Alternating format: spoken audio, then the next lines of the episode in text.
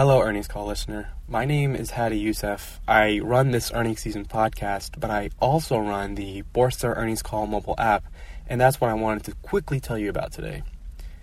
We've created a dedicated app for listening to earnings calls. What I mean by that is that we've basically created the Spotify for earnings calls.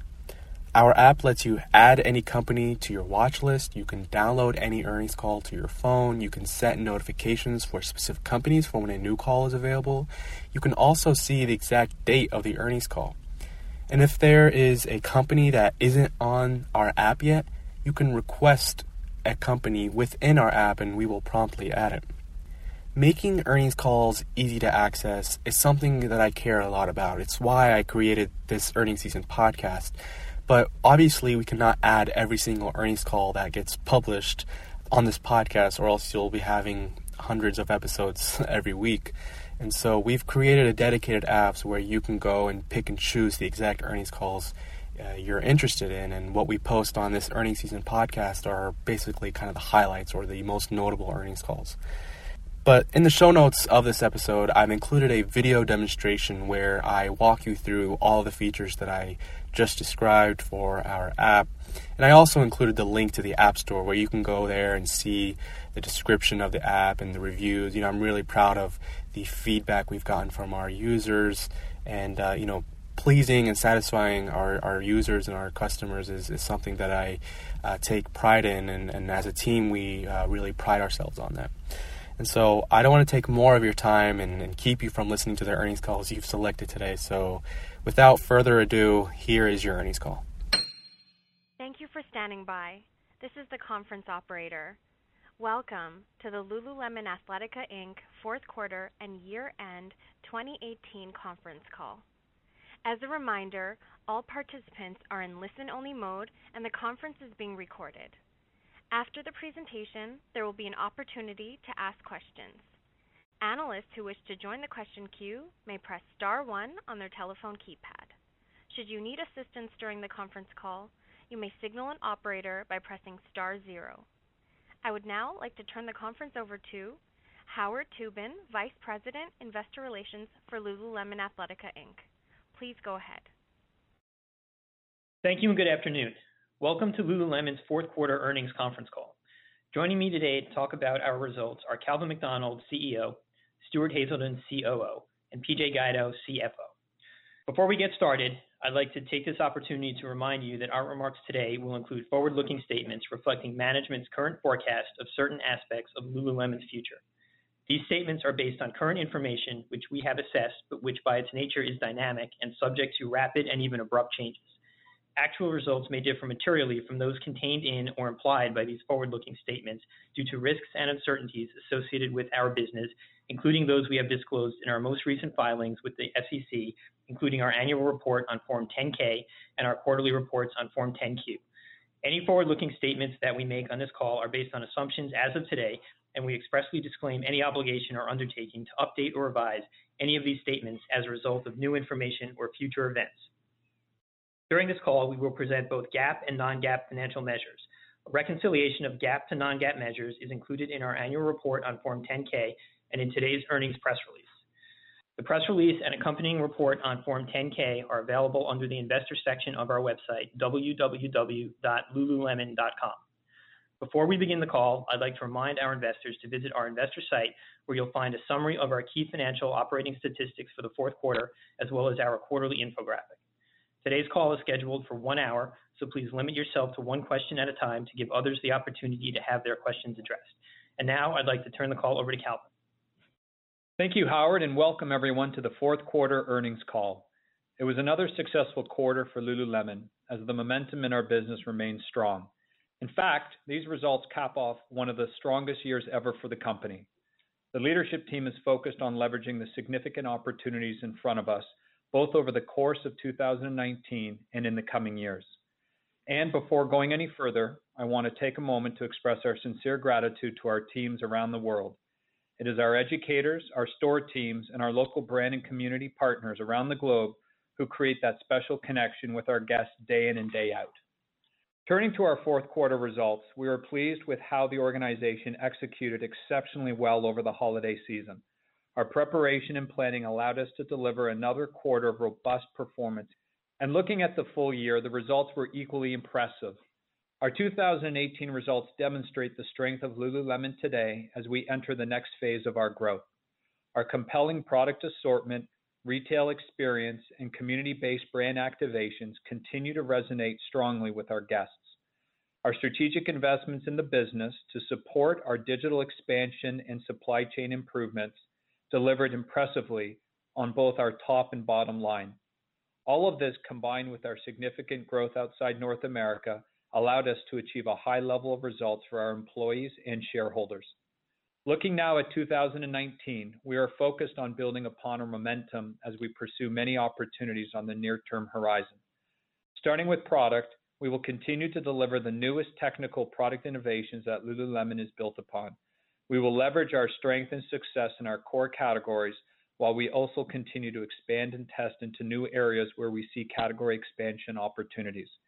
In women's, we will expand many high-performing product categories that have driven considerable success, including office travel commute, outerwear, and our bra assortment.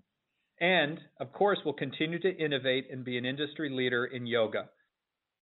Men's is one of our largest and most exciting areas of future growth, both for our current and new guests going forward. We recently launched two styles of boxers, and this spring we'll expand our Fast and Free franchise into men's as we further leverage Nulux to offer men a new solution for warm weather runs. And we remain excited about self-care, given the strong guest response to our test. We believe this category holds great opportunity for us and is a natural extension for our brand. We continue to attract and acquire new guests while building greater share of wallet with our highly engaged existing guests. And we see many ways to create unique experiences for all of our guests to help them achieve their goals of living the sweat life. Our bottoms category continues to perform exceedingly well and has proven to be a strong acquisition point into our brand for both women and men. Our upcoming run campaign builds nicely upon the strength of our brand activations in the past year and will enable us to develop deeper relationships with existing guests to expand this important category. And we continue to be excited by the potential that our loyalty program holds for our brand. Our first members-only event in Edmonton was a huge success, and we are thrilled with the overall response to the program in this market. We also recently launched the membership test in Denver and will expand the test to an additional city in the United States in the coming months. When looking at our digital ecosystem, we are still in the early stages of our development with so much potential ahead. We've just begun speaking to our guests in a more personalized way, but we are ready to accelerate our capabilities in this area in the coming quarters. We also have additional opportunities to improve the experience our guests have by continuing to enhance our search, navigation, and checkout functionality. And we can also improve the way we use our sites for brand storytelling to drive guest engagement.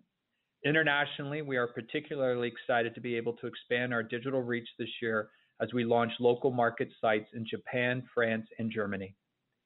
In addition to our digital growth opportunities, we will continue to strategically expand our store fleet and square footage as we open more stores in new and existing markets, continue the co-located remodel program, build upon the success of our seasonal store strategy, and also test some exciting new store formats that create unique experiences for our guests. Finally, we see significant potential for our brand outside of North America, and we will continue to build upon our recent momentum. China is an area of focus and significant opportunity for us. We are seeing strong success across this market and are pleased to see more and more people living the sweat life and engaging with our brand. We will accelerate the pace of new store openings and continue to connect with our guests through local community events and brand activations. We will also build upon the strength in our digital channel as we see a pathway for this segment to represent 50% of our business in the years to come.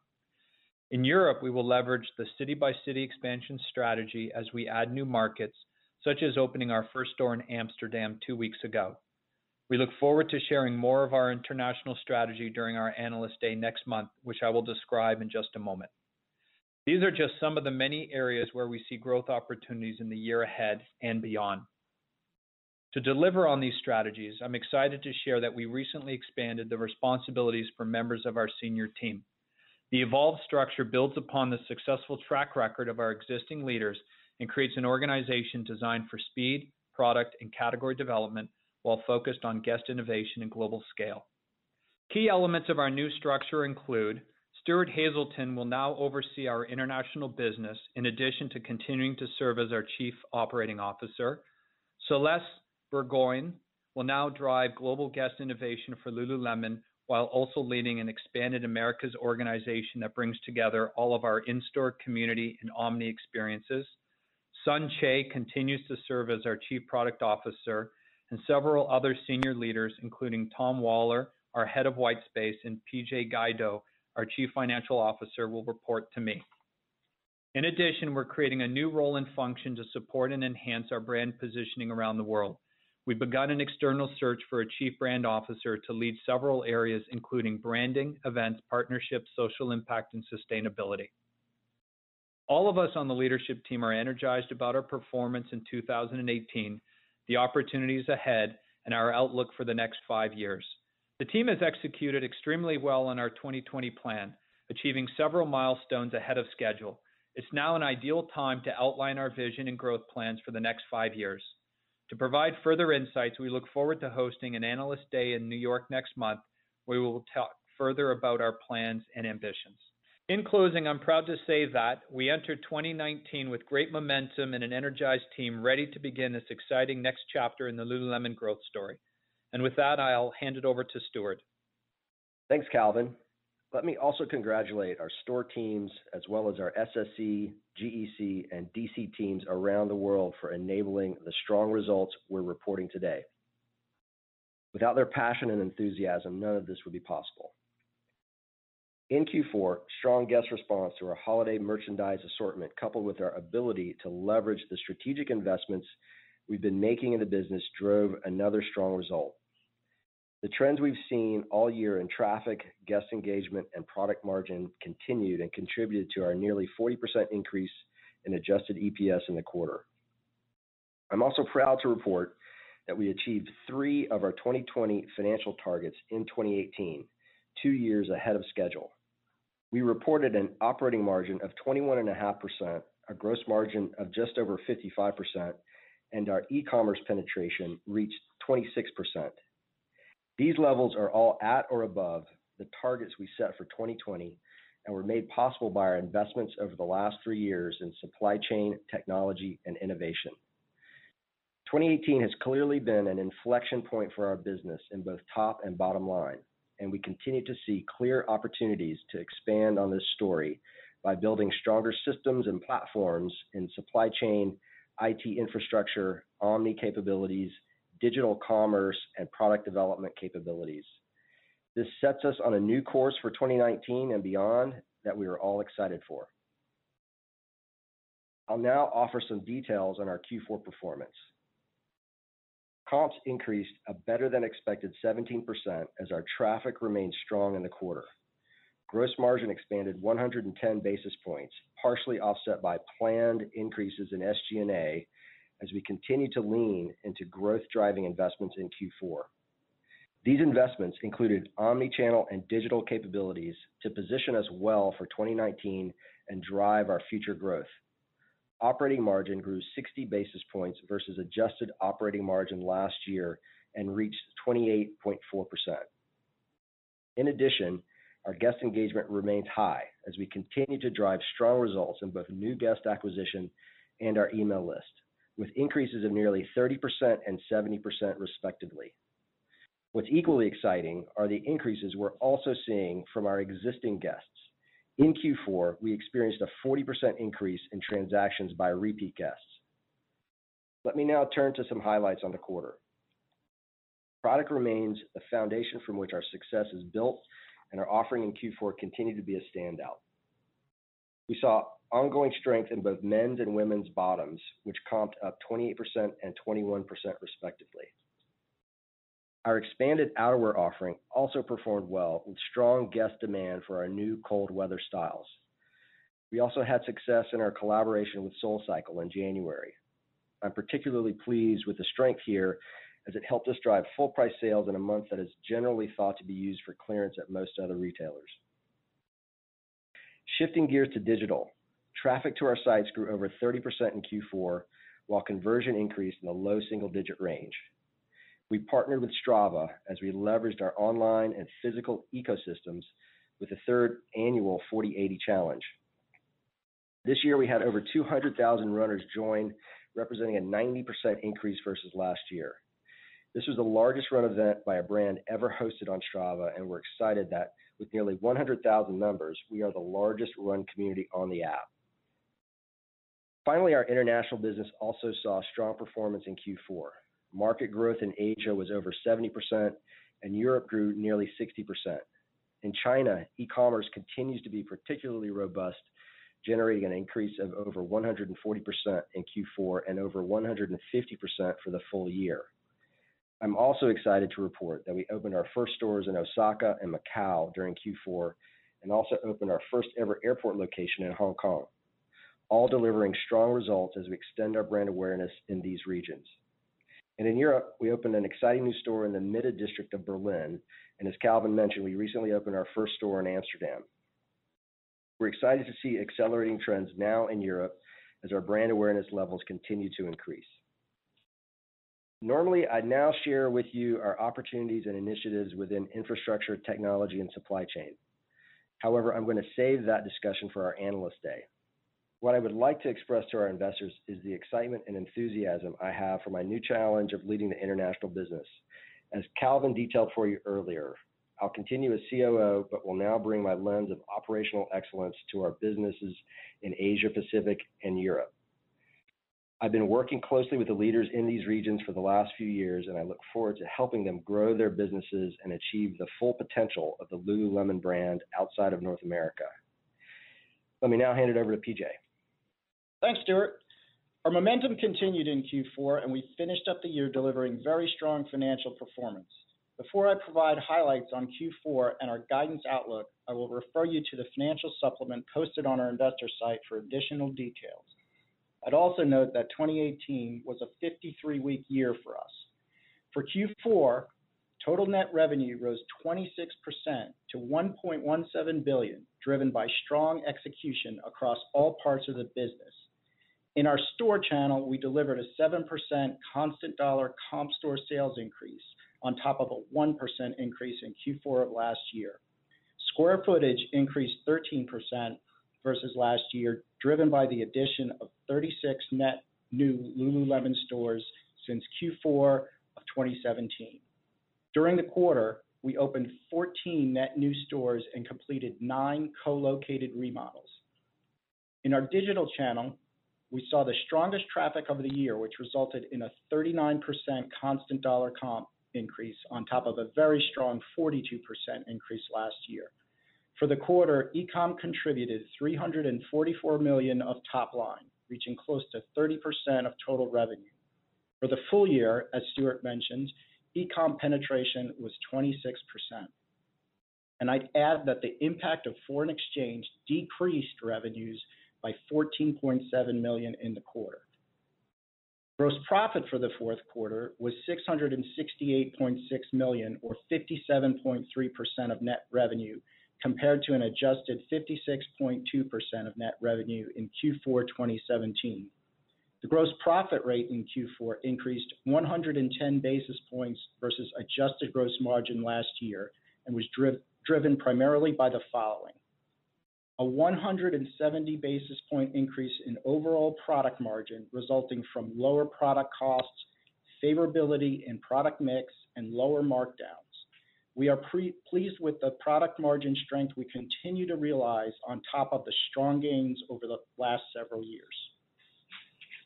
We leveraged occupancy and depreciation expense by 20 basis points, while product and supply team costs increased by 50 basis points given investment in supply chain and product development.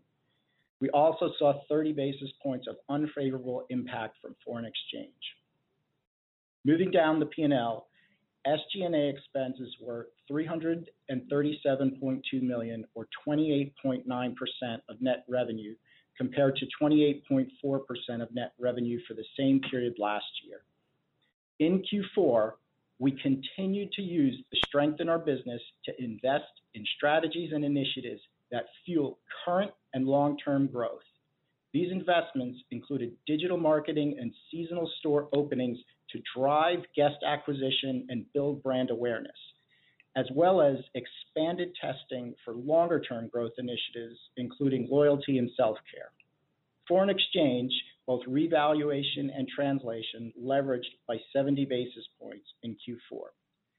Operating income for the quarter was approximately 331 million or 28.4% of net revenue, compared to an adjusted 27.8% of net revenue in Q4 2017. Tax expense for the quarter was $115.8 million or 34.6% of pre-tax earnings, compared to an effective tax rate of 53.5% a year ago. As we finalized our prior year state tax returns and interpreted ongoing guidance, we incurred an incremental tax expense of 2.3 million or $0.02 per share related to the one-time transition tax that was enacted as part of U.S. tax reform.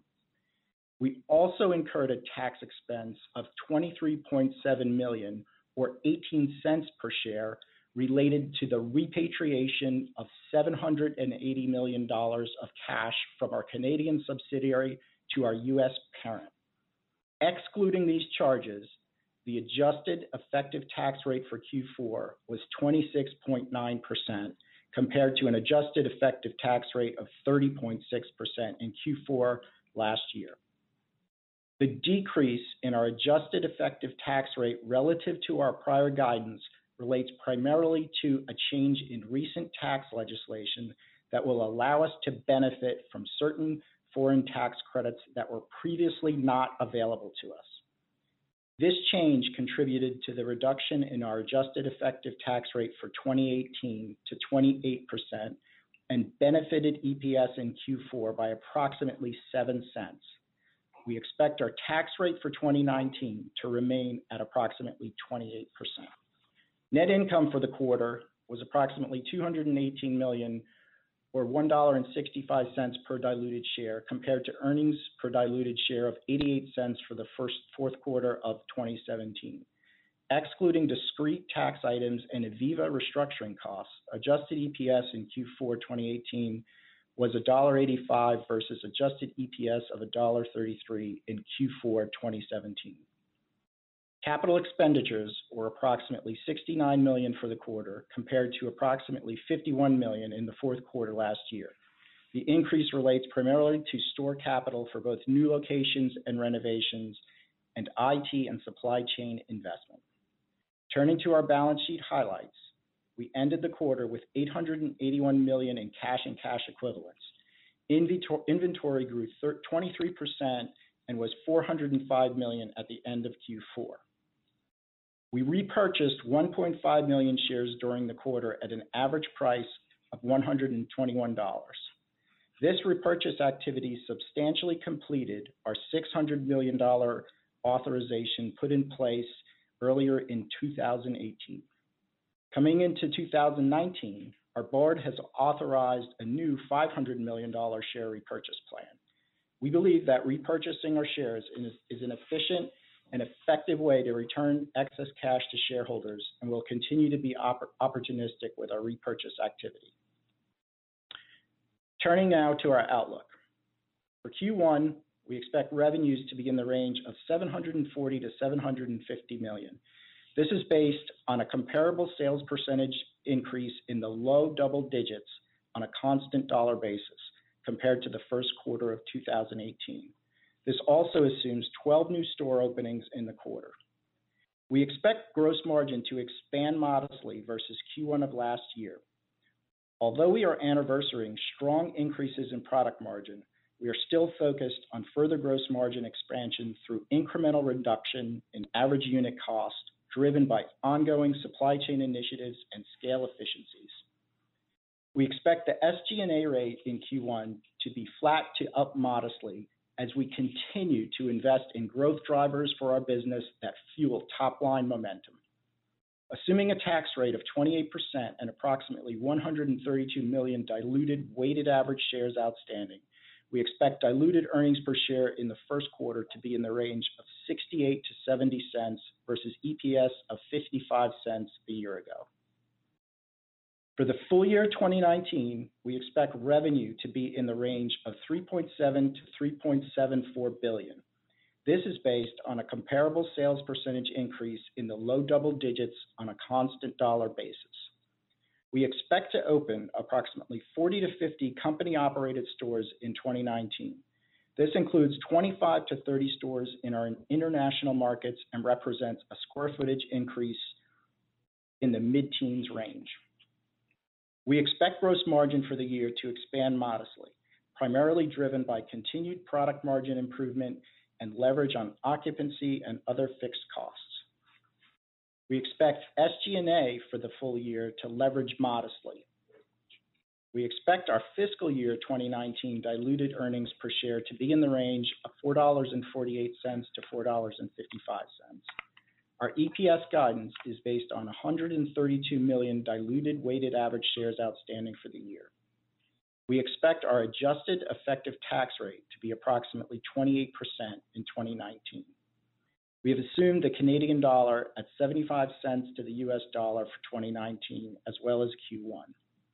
We expect capital expenditures to be approximately $265 million-$275 million for the fiscal year 2019.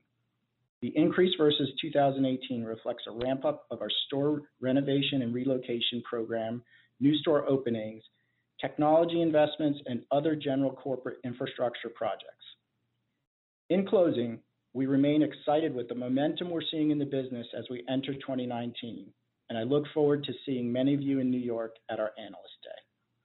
And with that, let's open the call for questions. Operator? Certainly. We will now begin the question and answer session. Analysts who wish to join the question queue may press star one on their telephone keypad. You will hear a tone acknowledging your request.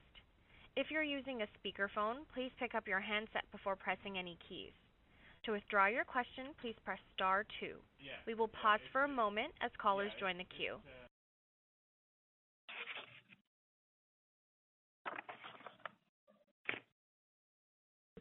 Our first question comes from Matthew Boss with JPMorgan.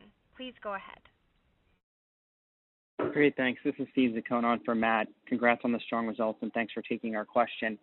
First question, just on product. You've seen amazing strength in the bottoms business in 2018.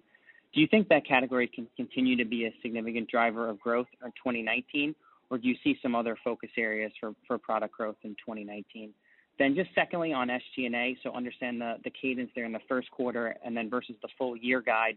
But um how should we think about the second quarter through the fourth quarter, just on the uh on the leverage line? Great. Thanks, Steve. I'll take the question on product, and um and then PJ will will take your question on SG&A. We see uh a a wonderful path forward for our product, both in our core as well as our ability to continue to expand the categories that that we're offering our guests. Our bottom business not only is our number one uh, category for acquiring new guests, which are continuing to help drive and fuel that, but it's also an area in which we continue to innovate, both across men's and women's.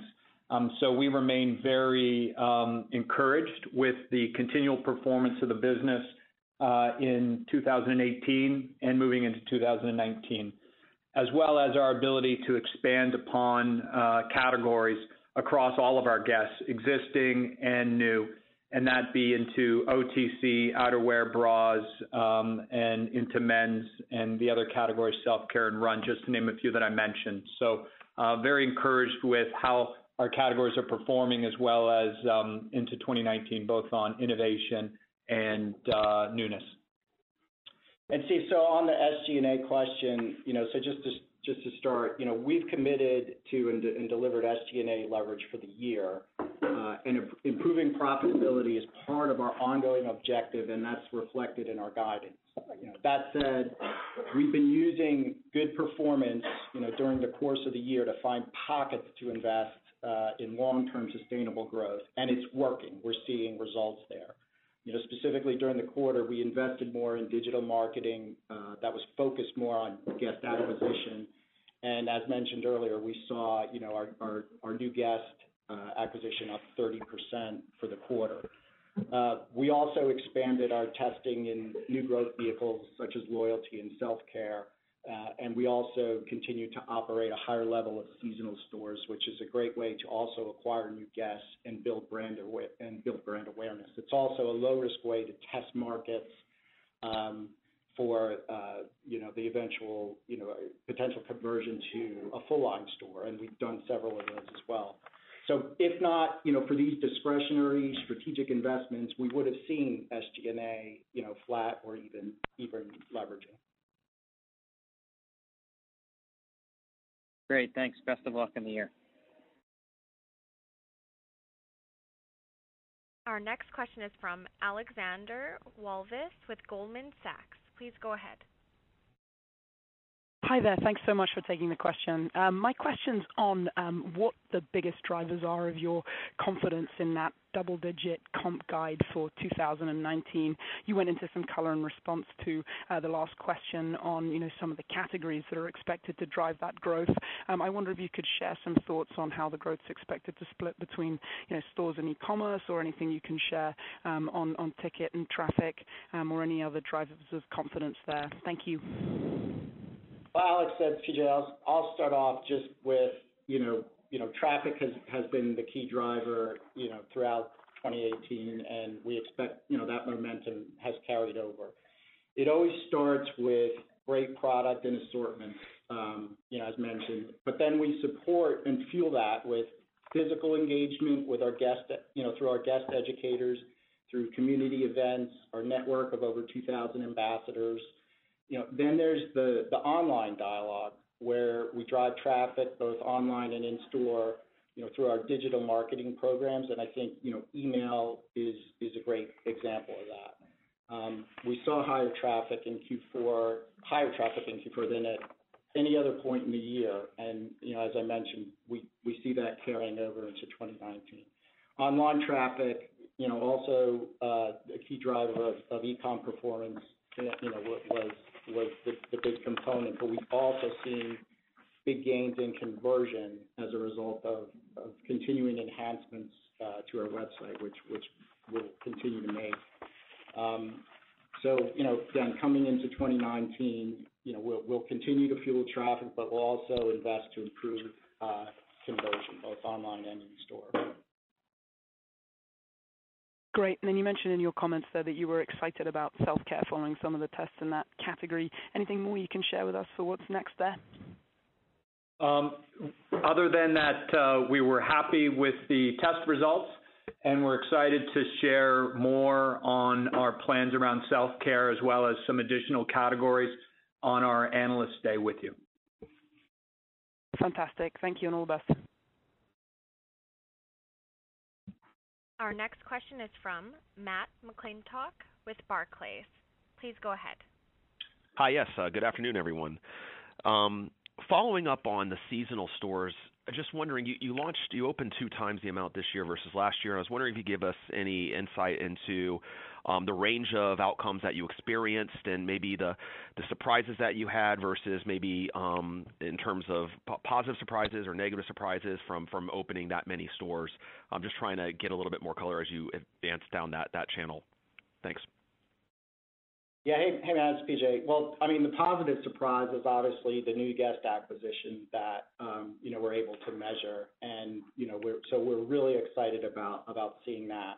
Uh, the other positive surprise, again, I mentioned, you know, seasonal stores are a great way to to gauge a market. And you know, we actually converted eight of those, uh, or we'll be converting eight of those to full-line stores in 2019. You know, those are the positives. You know, not a whole lot of negatives there. It's a low-risk way to uh to build your brand, to build new guests. Um and and you know, we we we really like that as a as a strategy.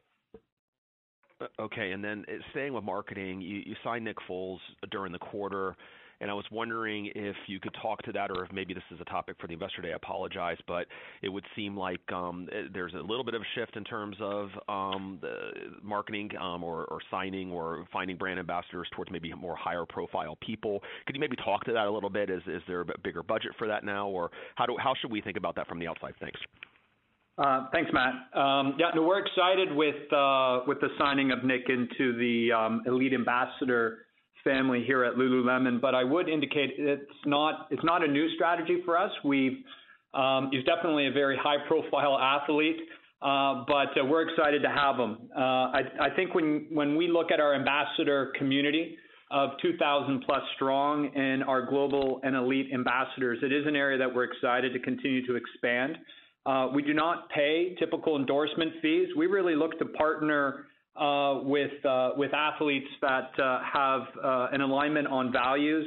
The athletes are authentic, that they love the brand, and collectively, we come together excited about the partnership and the potential impact that we can both have in the community and with our guests living the sweat life. And with Nick, he's a wonderful ambassador and representative of those things. So we're excited, and it is an area that we think we can continue to expand on, and we'll share more on the Analyst Day.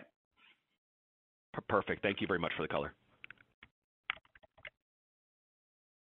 Our next question is from Ike Boruchow with Wells Fargo. Please go ahead.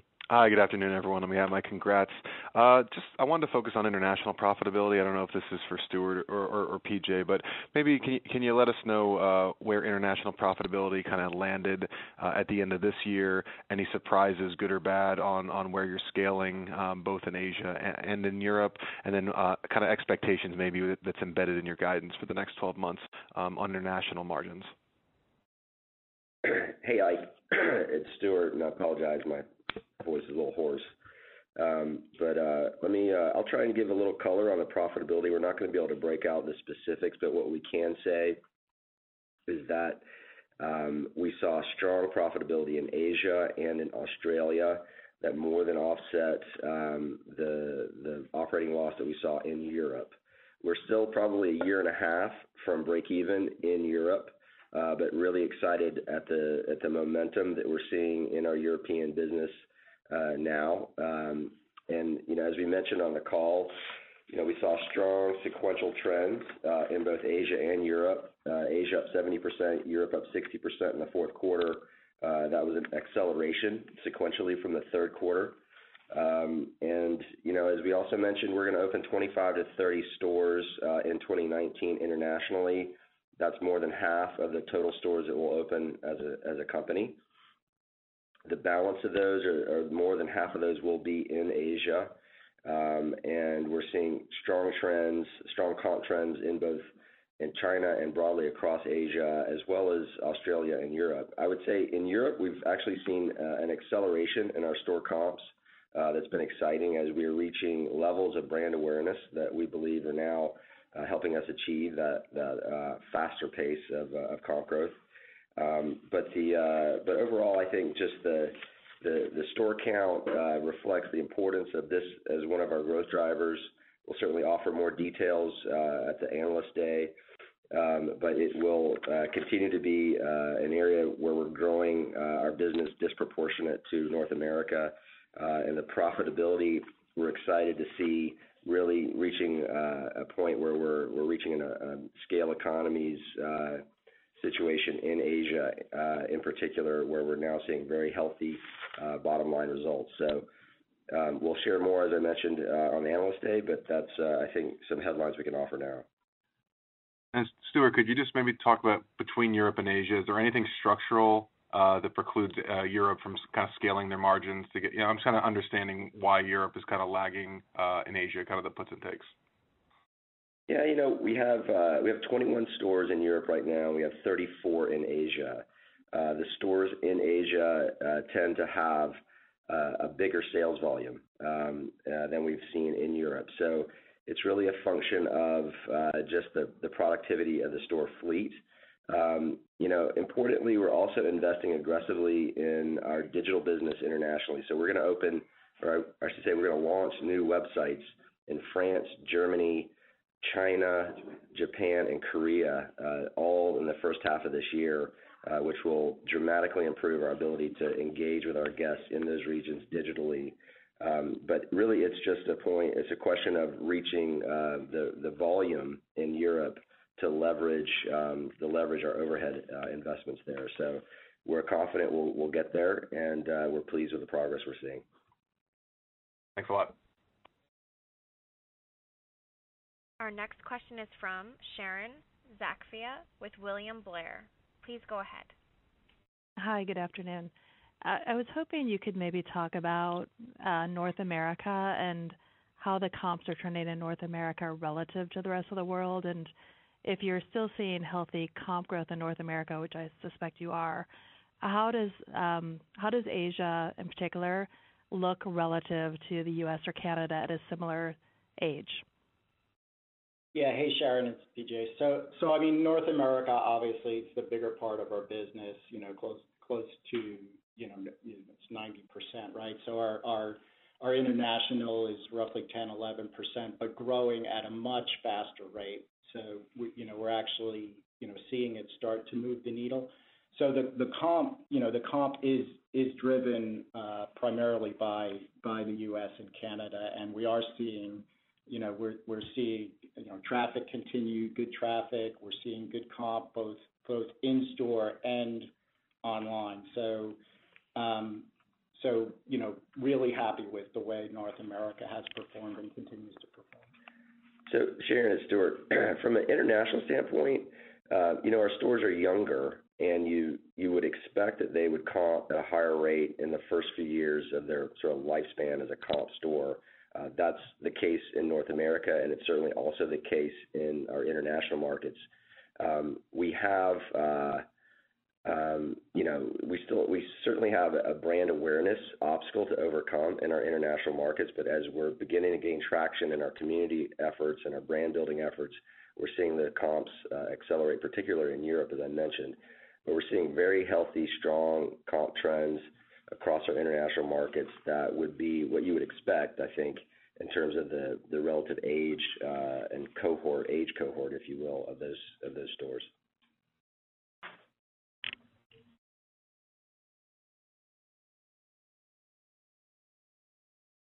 Our next question is from Dana Telsey with Telsey Advisory Group.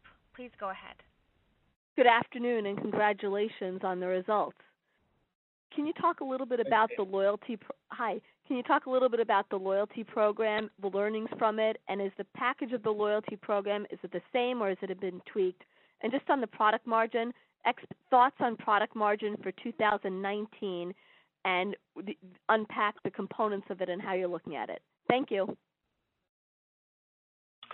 Uh, hi, Dana. It's uh, Calvin. On um, the loyalty program, we've been very happy with the uh the test and pilot so far. Uh, as you know, we initially tested in Edmonton, and we've just recently tested in Denver, and our intent over the coming months is to select a few more markets and keep testing. Response from our guests has been very positive. It's exceeded our expectations in both markets. We did test um, a different price point in Denver. We launched at 128 Canadian in Edmonton. We tested 148 US in Denver, uh, and saw wonderful take-up. So sort of confirmed our thinking, which is there's real value uh, in the membership. Uh, the guest is understanding the value, and the demand is there for us. So we're very encouraged, and we'll continue to test uh, as we look into expanding the program and ultimately leading into a national program uh, uh, in the coming um, you know, sort of, quarters to year. And on your uh on your gross margin question, Dana, so we do see continued upside in in the gross margin, specifically driven by product by product margin. You know, we've we've guided to you know, modest expansion, and you know, we have a lot of confidence confidence in that. You know, the opportunity is coming from you know, additional scale. It's coming from vendor diversification. It's coming from closer partnerships with existing vendors, you know, having transparency into cost we haven't we haven't necessarily had in the past.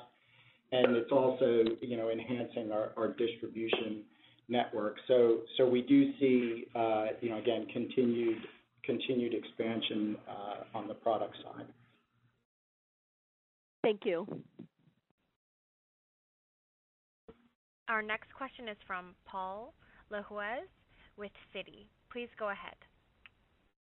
Hey, thanks, guys. Um, just curious how you're thinking about uh, FY 2019 comps from a stores versus e-com perspective. Uh, also, if uh, you can maybe share how you're thinking on North America versus international. And then just second, the SoulCycle partnership. Curious if you see any other opportunities to do something similar, either in the U.S., Canada, uh, or international. Thanks. So from a comp perspective, you know, we can't you know, talk about too much beyond Q1 and um, full year. Just broad strokes, Uh, know, the traffic patterns we've seen all year, both you know, online and in store, you know, there's the split is um, you know, we would expect that to continue. Um, I don't know that there's any um, you know, any huge directional change uh, either way. But yeah, we you know, we expect the stores to continue to comp well, and we're seeing the traffic to back that up. And certainly our online business we're really excited about. Um, and, uh, Paul, on on the collaborations, uh, we're, uh, you know, we've done collaborations. We're excited when we do it both with a sweat partner like SoulCycle. And yes, we continue to do more of these, and we have some exciting ones planned for 2019 that we'll be announcing and launching to our guests in the coming months. In addition, we also are excited about um, certain collaborations with uh, with designers, where we can bring their uh, particular view on aesthetic with our technical view on product, like the Robert Geller. And uh and we're seeing a wonderful response to that announcement. Uh, and that product is pending to be launching very soon and anticipate great demand as well as sort of the ability to attract a new uh, men's guest into our business. So collaborations have been forming well. Uh, we see them on both sweat and aesthetic design partner opportunities, and it's bringing in a new guest and expanding the basket with our existing guests. So we'll continue to do them. Great. Thank you. Good luck. Our next question is from Paul Trussell with Deutsche Bank. Please go ahead. Uh, good afternoon. This is Gabby Carbone on for Paul. Um, congratulations on the quarter. Um so our question is on the men's business. You're seeing very um, strong results there. What categories um, have the largest opportunities for growth?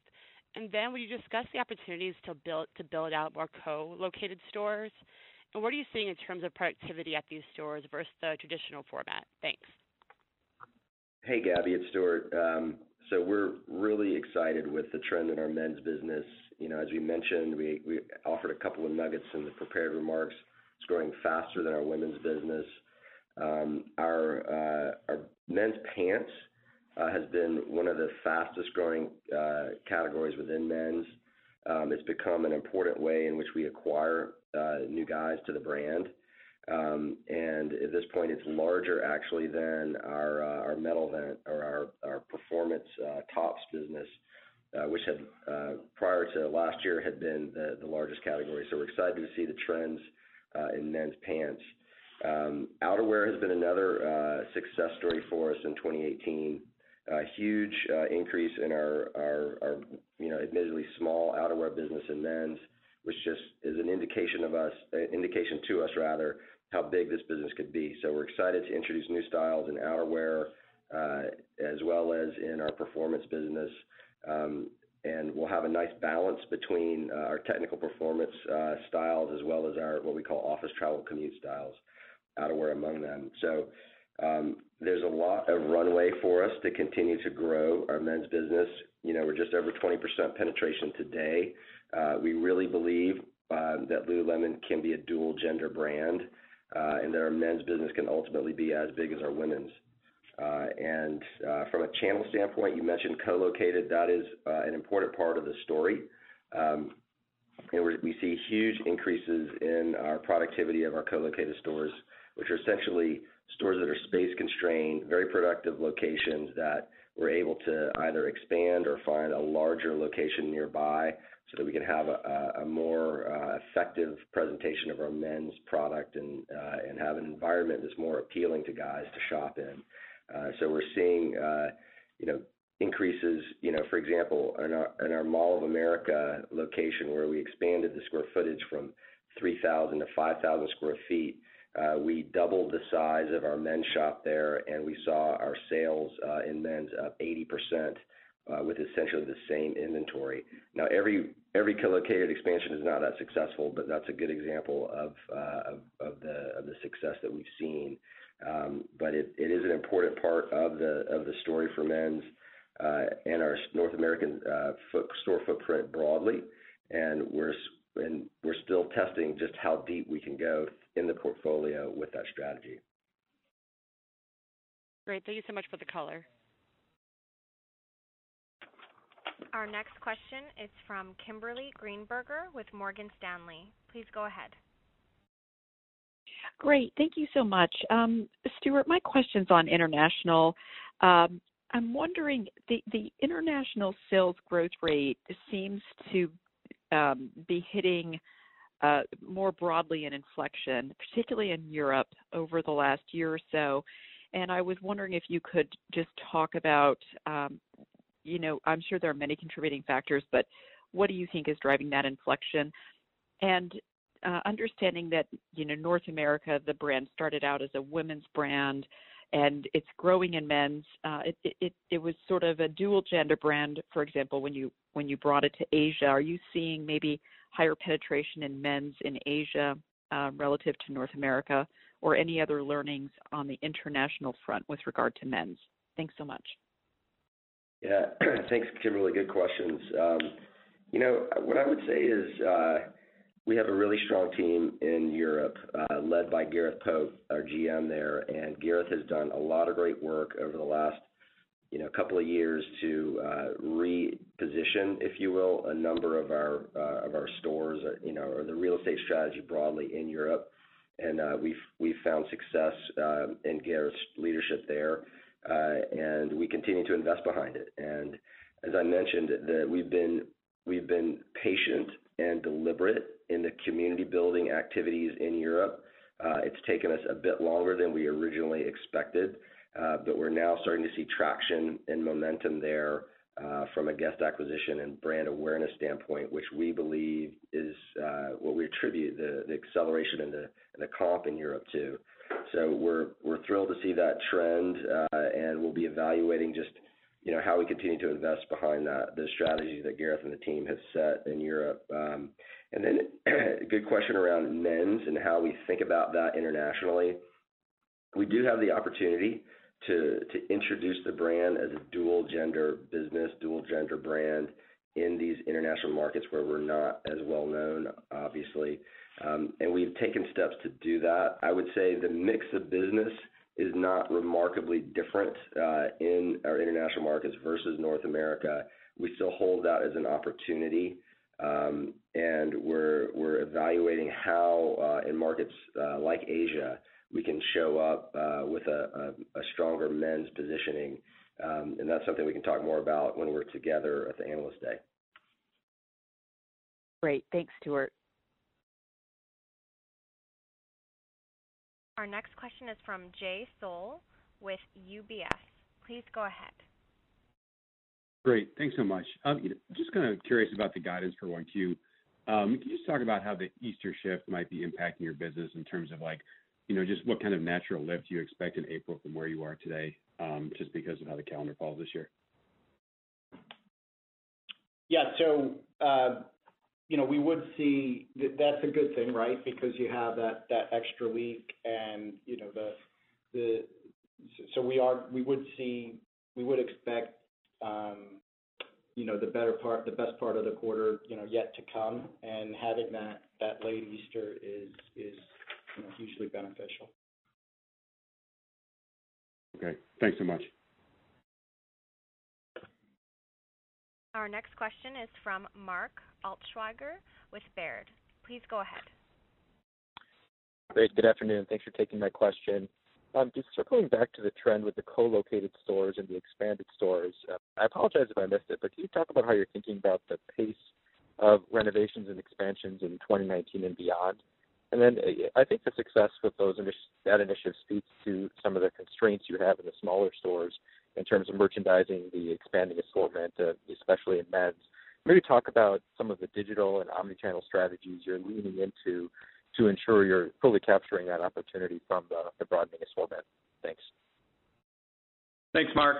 On the uh, co-located, we've seen very positive results Uh, in uh, 2018, and our intent for 2019 is to maintain the number, which is in and around 20.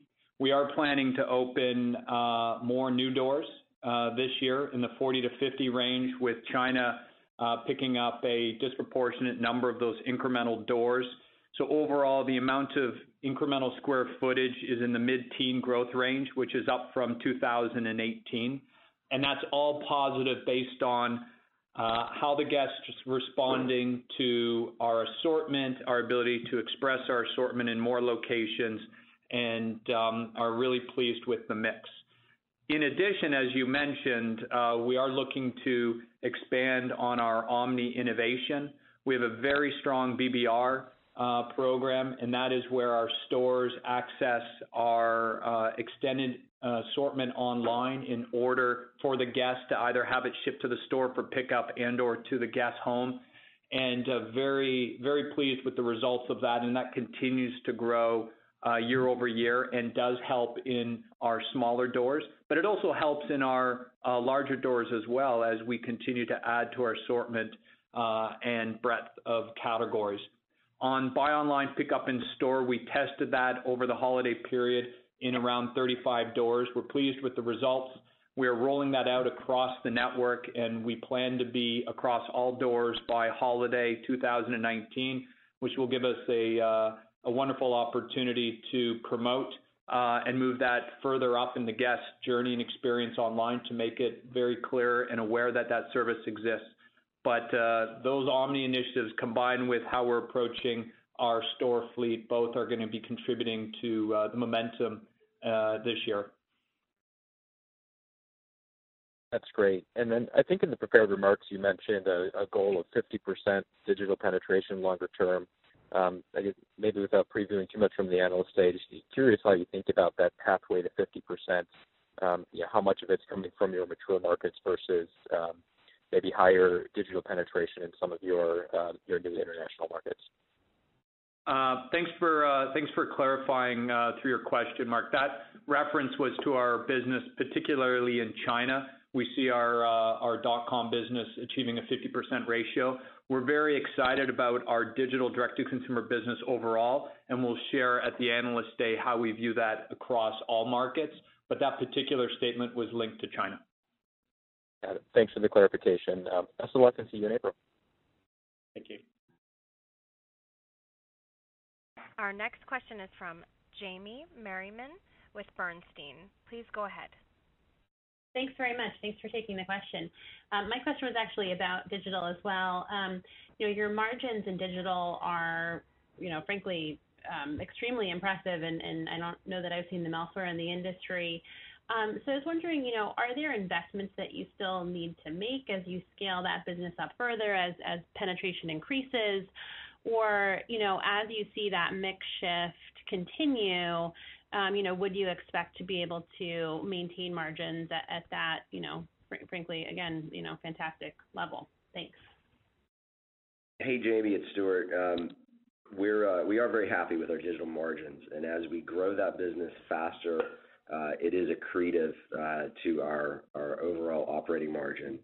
Um, uh, and I think as there are specifics within our business, our return rates in particular are very low, which helps explain why we enjoy a better uh, rate, margin rate online than other companies.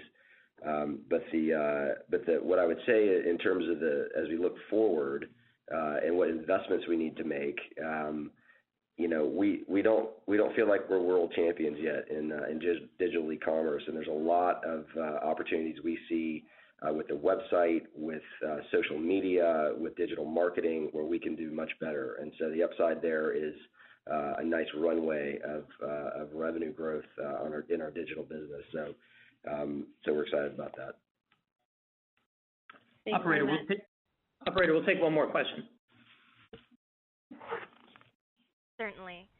Our last question is from Rafe Jadrosich with Bank of America Merrill Lynch. Please go ahead. Hi, good afternoon. Thanks for taking my question. I wanted to just follow up on um, some of your comments about the innovation pipeline. At the beginning of the call, you mentioned category expansion um, opportunities. Can you just give a little bit more color what's happening there? And then For 2019, will you be launching any new fabrics, or is there opportunity to expand some of your existing fabrics into more categories? Thanks. Thanks, Rafi. Um, much of that we'll be sharing at the Analyst Day, but what I will uh, queue up is to, One, uh, from a fabric standpoint, um, you know, we're excited with uh, with the continual performance of our existing. Equally, we see opportunity in sharing well-performing technical fabrics across both men's and women's, which is a big opportunity for us. And we'll share how we're approaching innovation on that Analyst Day as well as a lot of the categories that we're looking to expand. The one that I will tee up, uh, which will be in market prior to us meeting in April, is uh, Run and our Run campaign, which you know we're excited about building on the success of yoga as a key sweat for us. You know, Run is an opportunity for us to continue to grow with our existing guests. Stuart mentioned some of the success of our events, both physical and digital and our assortment in being known as a run destination for apparel, technical apparel, both for men's and women's, is a large opportunity. And uh, we'll be launching in the next week uh, an exciting campaign that will start to build the awareness uh, around that sweat activity. And we see a lot of exciting future growth potential behind that as well. More to share at the Analyst Day. Great. Thank you. This concludes the time allocated for our question and answer session. I would now like to turn the conference back over to the presenters for any closing remarks. Thanks, everybody, for your interest, and we look forward to seeing many of you in New York uh, next month at our Analyst Day. Thanks very much. Bye-bye. This concludes today's conference call. You may disconnect your lines. Thank you for participating, and have a pleasant day.